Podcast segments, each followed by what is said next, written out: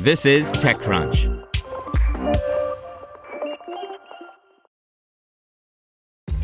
This episode is brought to you by ShipStation. You know, some things take a lot of work, like sending little robots to far off distant planets. And just as that's challenging, so too is running a successful e commerce business, especially when there's so much to do. So I want to introduce you all to ShipStation. Now, I love using ShipStation because of its easy to use dashboard, which makes managing orders and printing labels a breeze and super smooth. Oh, and the customer service is just out of this world. It's exactly what you need to help grow your business. Sign up for your free 60-day trial at shipstation.com slash technews. That's shipstation.com slash technews.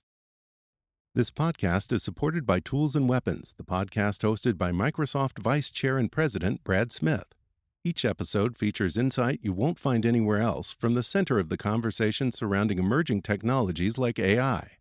Right now on the podcast, you can hear a special episode where Brad Smith lays out Microsoft's vision for a vibrant marketplace driving the new AI economy. To hear more, follow or subscribe to Tools and Weapons with Brad Smith wherever you get your podcasts. Here's your Daily Crunch. Coming up, OpenAI plans its first developer conference. But first, YouTube is letting a select number of users play online games as part of a new experiment. The games will live in a new playable section on YouTube's home feed and can be accessed on both desktop and mobile. This confirms a previous report by the Wall Street Journal, which wrote that playables would feature titles such as Stack Bounce, an arcade style game where players bounce a 3D ball to break through layers of rotating bricks. Users can view and control their history and saved game progress in YouTube YouTube's History tab in My Activity. The experiment comes less than a year after Google announced it would kill its cloud gaming service Stadia after it failed to gain enough traction, likely struggling to compete with Microsoft's Xbox Cloud Gaming and Nvidia GeForce Now. Up next, Tubi, the Fox owned free ad supported TV streaming service, or FAST service, announced that it surpassed 74 million monthly active users, up from 64 million in February. The FAST service also reported nearly 4 billion streaming hours for the first half of this year.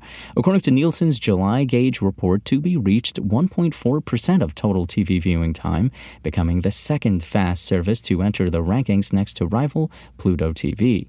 The streamer is closely behind Pluto TV, which reported 80 million monthly active users in the first quarter of 2023. The growth at Tubi comes as more users are turning to fast platforms and shifting away from expensive premium subscriptions like Disney Plus and Netflix. Tubi boasts a content library of over 200,000 movies and TV episodes and nearly 250 fast channels. And OpenAI will host a developer conference, its first ever, on November 6th. At the one day OpenAI Dev Day event, which will feature a keynote address and breakout sessions led by members of OpenAI's technical staff, OpenAI said in a blog post that it'll preview new tools and exchange ideas, but left the rest to the imagination.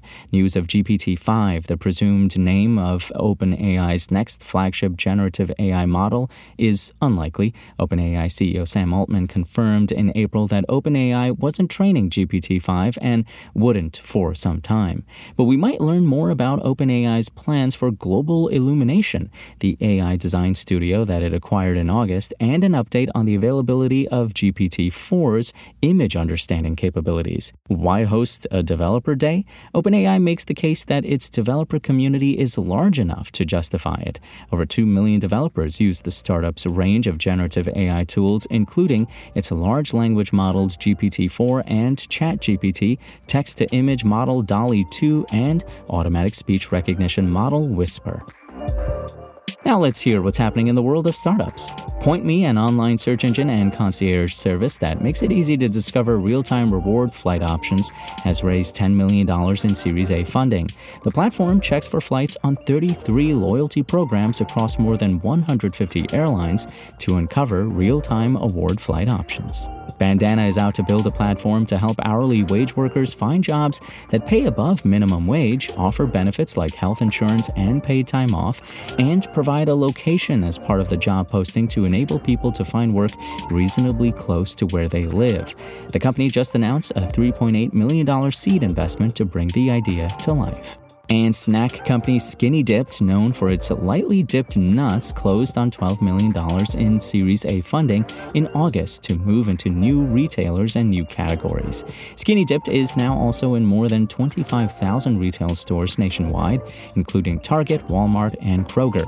The funding enabled Skinny Dipped to work on its retail expansion plans that include new retailers like Costco and Publix, support philanthropic efforts and marketing efforts, and continue innovating into new spaces over the coming months. That's all for today. I'm Imran Sheikh, and for more from TechCrunch, go to TechCrunch.com.